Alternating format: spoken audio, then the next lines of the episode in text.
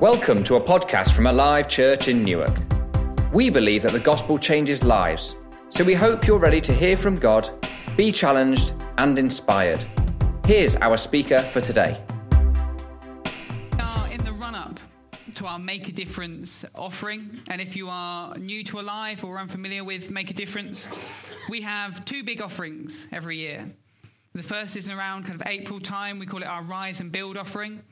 Um, and it's basically our kind of bricks and mortar offering. It goes towards the, the important kind of things that we need just to make church work. So that may be a, a building project, it may be the technology that you see to make things run. And then our second big offering is Make a Difference. And this is focused on partnering with, with various different organizations locally, nationally, and internationally to make a difference. And so there are two kind of main organisations that we partner with. The first is uh, Betel. The, they're the ones we partner with on a, a, national level. And if you know anything about Betel, you'll know that they do an incredible work with those that are struggling with really hopeless situations. Uh, people that are homeless or, or uh, unemployed or struggle with alcohol or, or drug abuse. And, and bring these people into a, a kind of a new fresh start, kind of cleaning the slate and getting them kind of back on the right path, so to speak. And then the other organization that we work with is an organization called Tearfund, who we partner with in Ethiopia. And we're going to look a little bit at them later on. But so we're looking at over the next two different next two weeks, how do we make a difference? How do we make a difference uh, to the world around us? And so before we unpack what I felt to bring today, we're going to have a look at a little video by a, a group called The Bible Project. And there'll be a number of you that are very excited. We love the Bible Project here. And the Bible Project are a Christian animation studio. And they take kind of biblical principles, biblical ideas, and explain them in very kind of beautiful but very easy to understand ways. And so the video we're going to play, I love the imagery that they use, and I'm going to steal a little bit of the imagery that they've got. So if you'd like to turn your eyes to the screen, we'll play the video. Imagine your friend invites you to a party. You arrive and there's lots of people, decorations, food, and drink. There's enough for everyone. When you're hosted by someone that generous, you don't have to worry about your needs. You can just enjoy yourself and focus on the people around you. Yeah, that's what a good host wants for her guests. And this is the picture of the world that we find in the Bible. Creation is an expression of God's generous love. He's the host, and humans are his guests in a world of opportunity and abundance. And we're called to keep the party going, to spread his goodness. This is a beautiful picture. But it's not the way people experience the world. Rather, we find a world of scarcity and struggle, not abundance. And Jesus grew up in that kind of world. Under military occupation, people losing their land or families to debt and poverty. And yet, he would say things like this Look at the birds. They don't store up food for themselves, yet they have enough. Or consider the wildflowers. They're beautiful and abundant, and they don't stress about their existence. And you all should live that way too. But surely Jesus knew that things don't always work out. I mean, sometimes there really isn't enough. And Jesus did experience poverty firsthand, but he viewed the world through the story of the Hebrew scriptures, which claimed that our scarcity problem isn't caused by a lack of resources. Rather, the problem is our mindset that God can't be trusted. Maybe God's holding out on me. Maybe there isn't enough, and maybe I need to take matters into my own hands. And once we're deceived into that mindset of scarcity, we can justify the impulse to take care of me and mine before anyone else. And that leads to envy and anger, violence, and a world where it seems like there's not enough. The party's over, it's turned into a battleground. But God wants humans to experience his generosity, and so he chooses one people, the family of Abraham, and he promises to give them the abundance that he wants for everybody else. God will provide what they need. All they have to do is trust his generosity. And through them, the whole world will see how generous the host really is. But that's not what happens. Abraham's descendants, the Israelites, enter a land of abundance, and they promptly forget the host who gave it to them. They act like it's all theirs, and like there's not enough. And it leads to war and Israel's self destruction. If I were the host of this party, I think I'd just give up. But God doesn't give up. What he does is surprising. He gives another gift. Another gift? Yeah, but this gift is different. What God gives is himself. All right, and Jesus, the host himself, comes to join in on the spoil party. And notice, Jesus lives with the conviction that there is enough and that our generous host can be trusted. His mindset of abundance allowed him to live sacrificially and generously, even towards his enemies. And Jesus called his followers to trust in God's abundance like him. And that's why he said things like, sell your possessions and give to the poor, or don't worry about your life. He's inviting us to live by a different story, one that is built on trust in God's goodness and love. But living generously doesn't mean life is going to go well. I mean, look at Jesus. He was betrayed by his friends, and he suffered. And this was no surprise to Jesus. He knew that people would take advantage of his generosity. In fact, that was his plan. Really?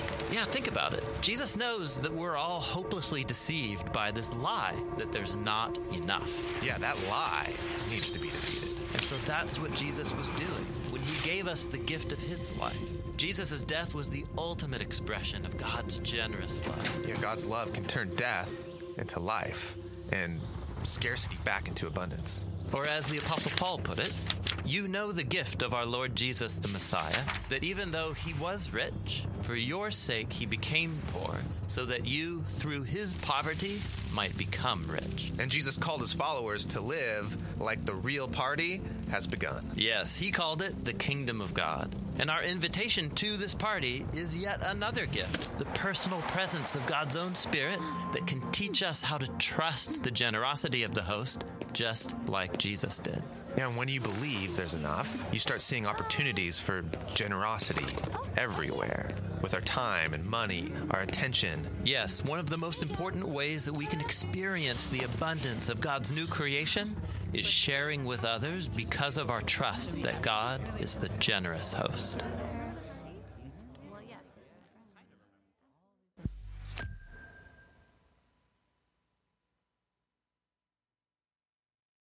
We're going to look at this, this idea that we're part of a, a party, that we're on this earth, we're in this party, and we've got this brilliant host, this God who has got abundant resources that he wants to share with us.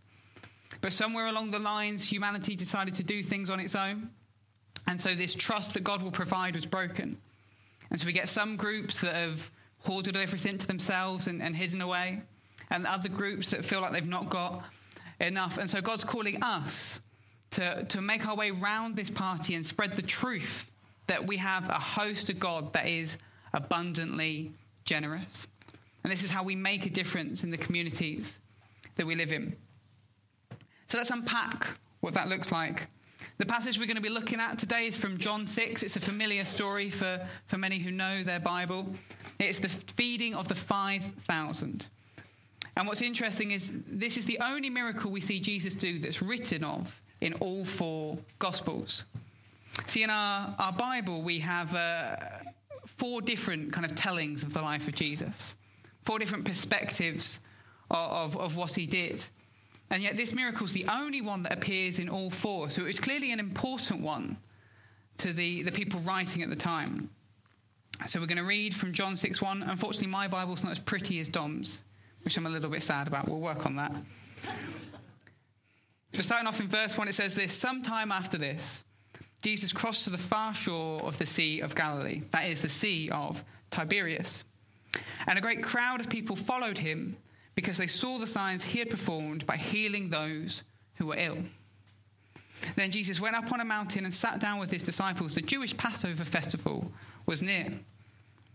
When Jesus looked up and saw a great crowd coming towards him, he said to Philip, Where shall we buy bread for these people to eat? He asked this only to test him, for he already, he already had in mind what he was going to do. Philip answered him, It would take more than half a year's wage to buy enough bread for each one just to have a bite. Another of the disciples, Andrew, Simon Peter's brother, spoke up Here is a boy with five small barley loaves and two small fish, but how far will they go among so many?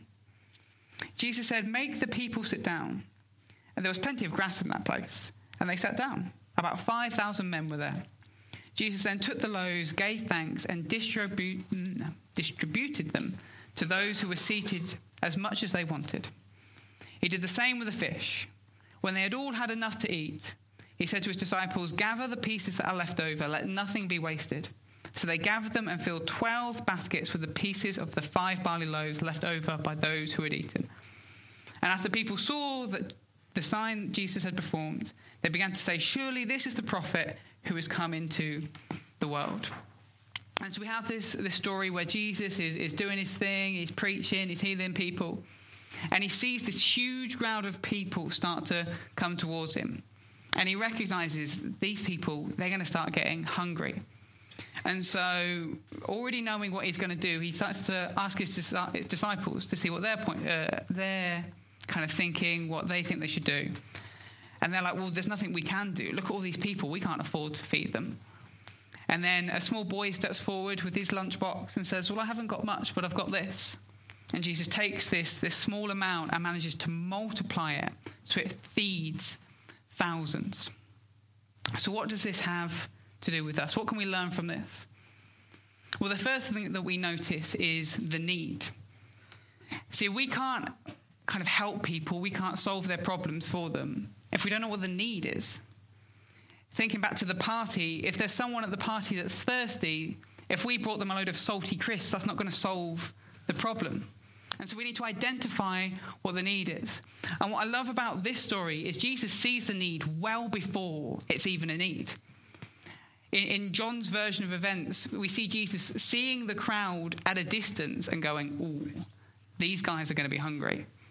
And so he's identifying the need well in advance.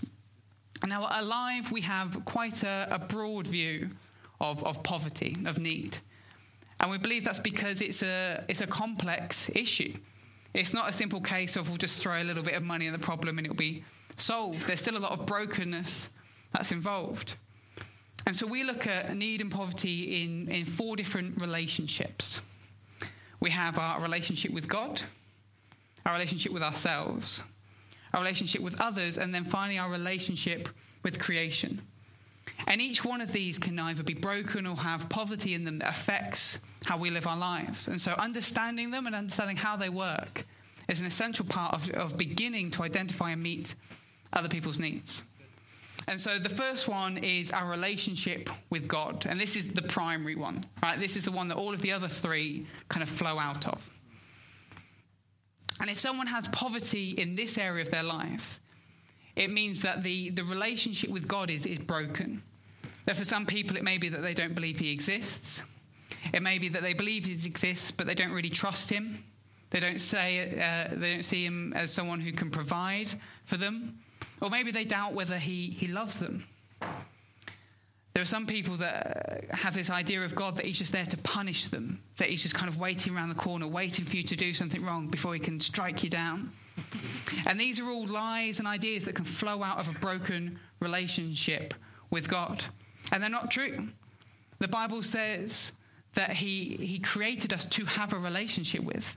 He sent His Son to die to restore that relationship with us we can trust him that he will provide for us. He's not wanting to punish us because, as far as he's considered, through the death of Christ, we are clean. And so, when someone has a broken relationship with God, it can affect these different areas. And what they need is just to have someone to bring them back and give them a true sense of who God is and the relationship with that God. The next relationship with God is the relationship with ourselves. And this is a, a relationship that's bound to identity and, and value. See, if you've got a, a poor relationship with yourself, if there's poverty there, your identity is not firm. You're either unsure of who you are, or you start to base your identity in the wrong things. You start to, to find who you are in stuff that actually probably isn't that helpful to you. We also see people's self worth, their idea of kind of intrinsic value, start to drop when there, there is poverty here. And what happens in these situations is people start to allow things into their lives that they wouldn't normally do because they don't kind of feel they deserve any better. So this might be unhealthy relationships. This might be the use of, uh, of crutches to get by, like alcohol abuse or addiction.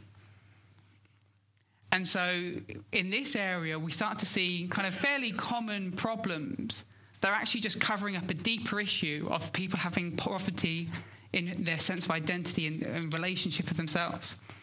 And see, the Bible says we are made in the image of God that we have intrinsic value because the, the, God Himself came down to earth and died to pay for you, to repurchase you back. You have immense value. Yeah. And so people that have poverty in this area need a, a reaffirmation of who they are, of the, the purpose that they've been called to, of why they've been made, the value that they have. Then we have poverty in relationships with others. And this can be a, a particularly painful area. Uh, many of us have experienced a, a, breakdown in relationships with family, with friends, and the damage that this can do to our lives. And so that was never the way it was intended to be. We, we were made to be a, a huma- humanity was made to be a new family. As Christians, we're called uh, brothers and sisters in Christ. God called us to, to love one another, and Jesus said that we are to be known by how we love one another. And so in these areas, we just need to be, I believe, just taught how to do relationships with one another. Because we're often not, there's no kind of program at school. This is how you do relationships, this is how you make friends. When I think about this area, I've got a, a friend, a, a great guy, but kind of struggled in this area of relationships, didn't come from a great kind of home life.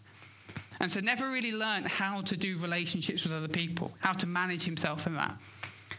And it affected kind of every area of his life. He would get a job, and uh, when he was at work, you'd have your, your, kind of standard level of, of work banter, shall we say. And, uh, or you'd have his boss kind of saying, maybe we don't do it like this, we do it like this. But because he'd never learned how to do relationships, he just saw this as a personal attack. He couldn't process what was going on. And so he'd lash out and ultimately end up getting fired. And so he'd be unemployed for nine months and then he'd find a new job. But the cycle just repeat. So this is a, a, maybe a more clear example of how kind of poverty in the way we see it can actually come from a deeper level of broken relationships. And then finally, we have our relationship with nature. And this came from uh, right in the beginning when Jesus made Adam and Eve, and he made them uh, stewards of the earth which meant that he kind of set them aside to work hard, to, to care for the earth, to, to spread the garden that they were, they were kind of made in, made to prepare. And this was involved kind of managing their resources, managing their time. And so for some people, they need to be taught these areas. There's a brokenness in this area. Maybe they don't see the value of work, or they're just not very good at managing their money, spending on things that they don't need. But we also know of plenty of people that have this broken relationship with creation, shall we say, struggling financially, not because of any fault of their own, but just because of the way things are. Those months where everything breaks at the same time and you're struggling, kind of strapped for cash. And so, in these areas, what people need is, is, is training on the importance of work and, and how to manage your money. And I think of uh, Christians Against Poverty, and the, the work they do with their job clubs and their money courses. But for others, it may just be a simple case of just they need a bit of a financial step up. We're called to, to spread the, the generosity that, that God has, has blessed us with. And so for some people, it's as simple as just providing them as they go through this season. And so we've got these four different relationships. And the reason we like using these relationships is because it gives us a much more holistic view of poverty.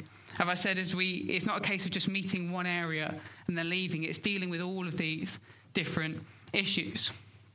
But then the question comes how do we meet these needs now that we've identified them? And in the story of the feeding of the 5,000, we see this most kind of clearly with the little boy. See, when once Jesus had identified the need, he turned to his disciples and said, Right, what are we going to do about this? But all of his disciples could do was focus on the need itself. Lord, this is way too much.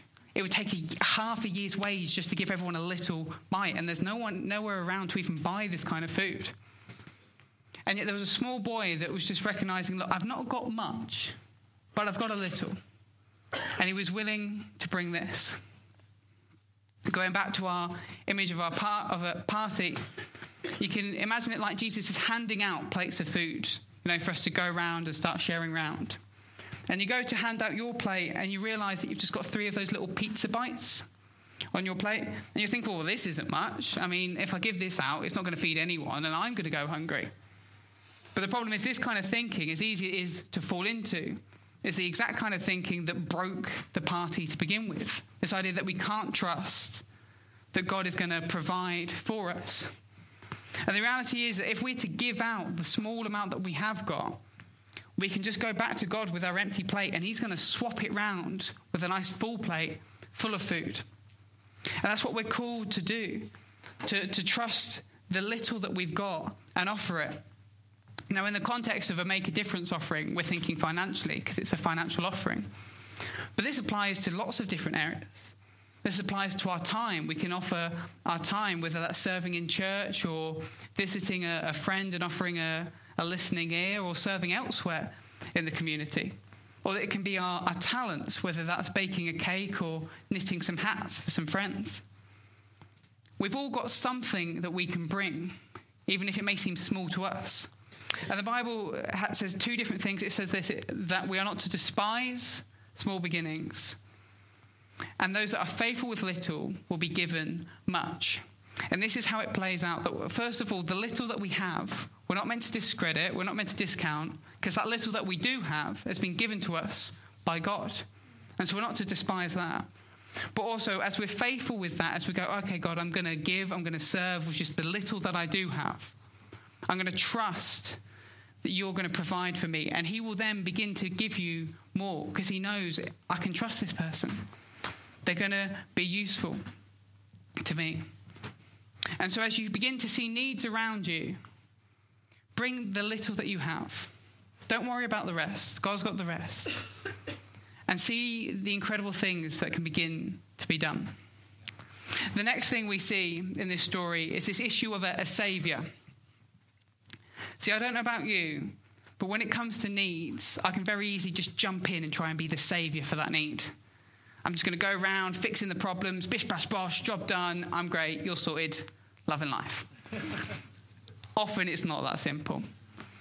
And what's interesting is, as we all kind of know when we think about it logically, there's only one Saviour, and his name's Jesus. And when we look at this story, Jesus knew from the beginning what he was going to do. It says that. He had it right. This is what I'm going to do. But what he did was he invited his disciples in to be part of the solution. And so that's what he calls us to do. Look, I'm not calling you to be a savior, I'm just calling you to be part of the solution. And so that's what we're meant to do. And I've noticed this most recently. I've talked about this in, in similar ways previously but in the kind of I say line of work, line of study, shall I say that I do? Um, people often come up to me with their kind of their relationship breakdowns, be that whatever, and so they'll say so and so has hurt me, or they've upset me, or they've frustrated me, blah blah blah blah. And what I used to do was jump into savior mode. No problem. I'm going to go in. I'm going to tell people what to do. You need to stop doing this. You need to stop doing that. Bish bash bosh. Job's good. Nine times out of ten, it wasn't. Nine times out of ten, I kind of went away feeling beaten up. I'd made the problem 10 times worse, and the relationships there that are still broken. And so I came away and I was like, God, this clearly isn't working. What am I doing wrong? What's a better way of doing things? And so I kind of took off this knight in shining armor, this savior complex, and put it to one side. And as people started con- continuing to bring their problems to me, I'd step back and go, okay, what are some solutions we can bring? And so I started just offering solutions. Have you thought about this? Have you thought about this? And then equipping people and, and training people and encouraging people to, to run with that, to not need me to, to fix them, but to, to empower them to meet their own needs. And little by little, we're starting to see some progress. And what I love is this is an example that we see um, with our partnership with Tearfund that out in Ethiopia, we're doing some great work out there, but we're not trying to be a savior to these people. We're just trying to provide solutions. And so we're just going to watch a quick video explaining the work that's done in Ethiopia.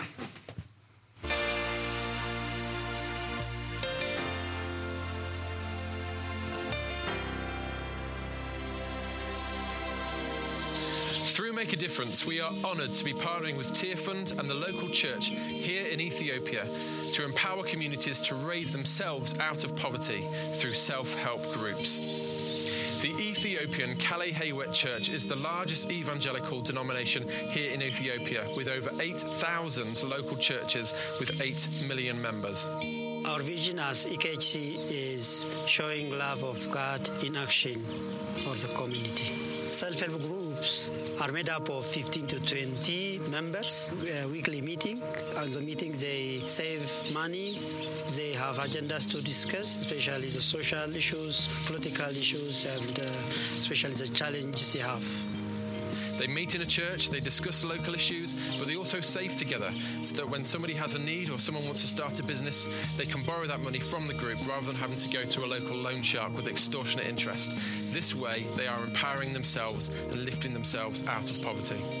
It has been amazing for us to travel and visit some of these self help groups. We went to Yirgalem where we heard firsthand how self help groups have helped both individuals and communities to transform their lives.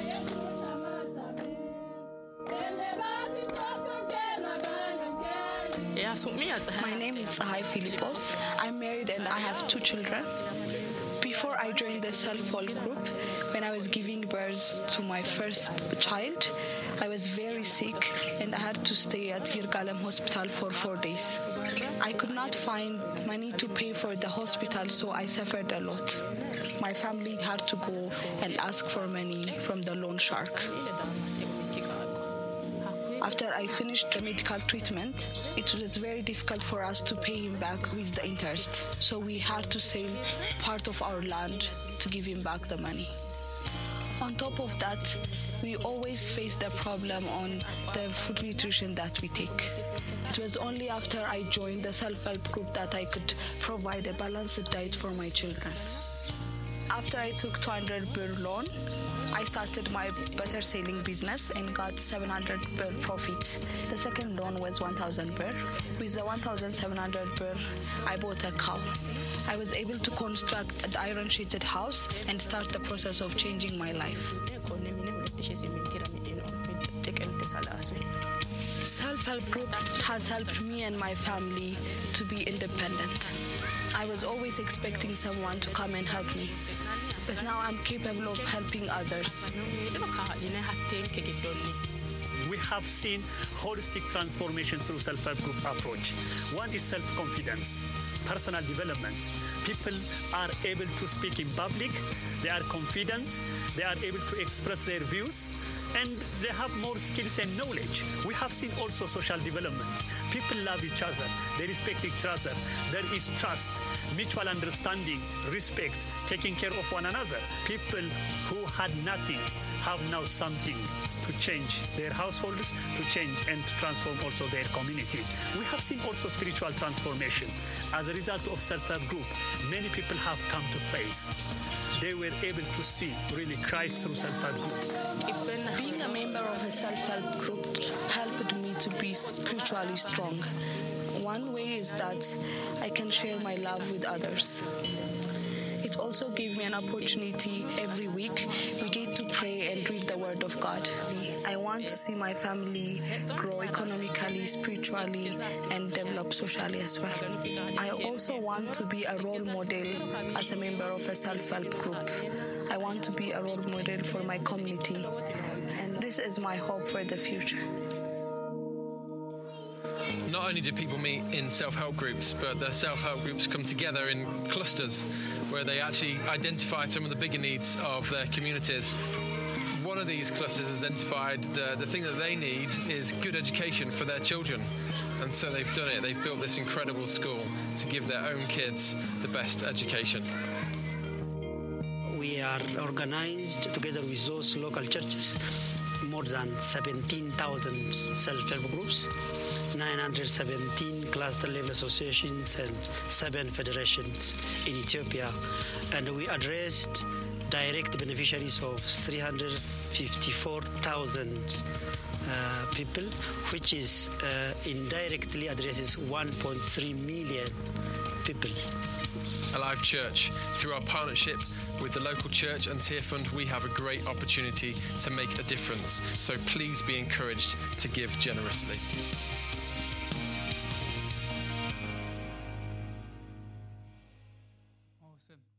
And what I, I love about that video is I believe that's how humanity was always created to be working in community, problem solving, improving uh, the standard of living. And while it may seem strange, it may not seem to fit our, our typical understanding of heaven. I believe that's a little glimpse of what heaven will be like as well. We're not going to have the same needs, obviously, but this idea of working together, innovating, creating in the, the light of who God is. Anyway, a little distraction there. But so we are called to provide solutions to people, to empower them and to equip them to, to live in this new kind of life that God offers. But I think this need to be a savior actually kind of speaks to a deeper problem. It speaks to this brokenness in our relationship with ourselves. Because we can fall into this trap of our identity is based on trying to be someone's savior. We need to be needed by others. And I've, I've been guilty of that in the past. And if you find yourself in that situation where actually you've, you recognize I've tried too hard to be people's savior without realizing it, but I need that need to be needed.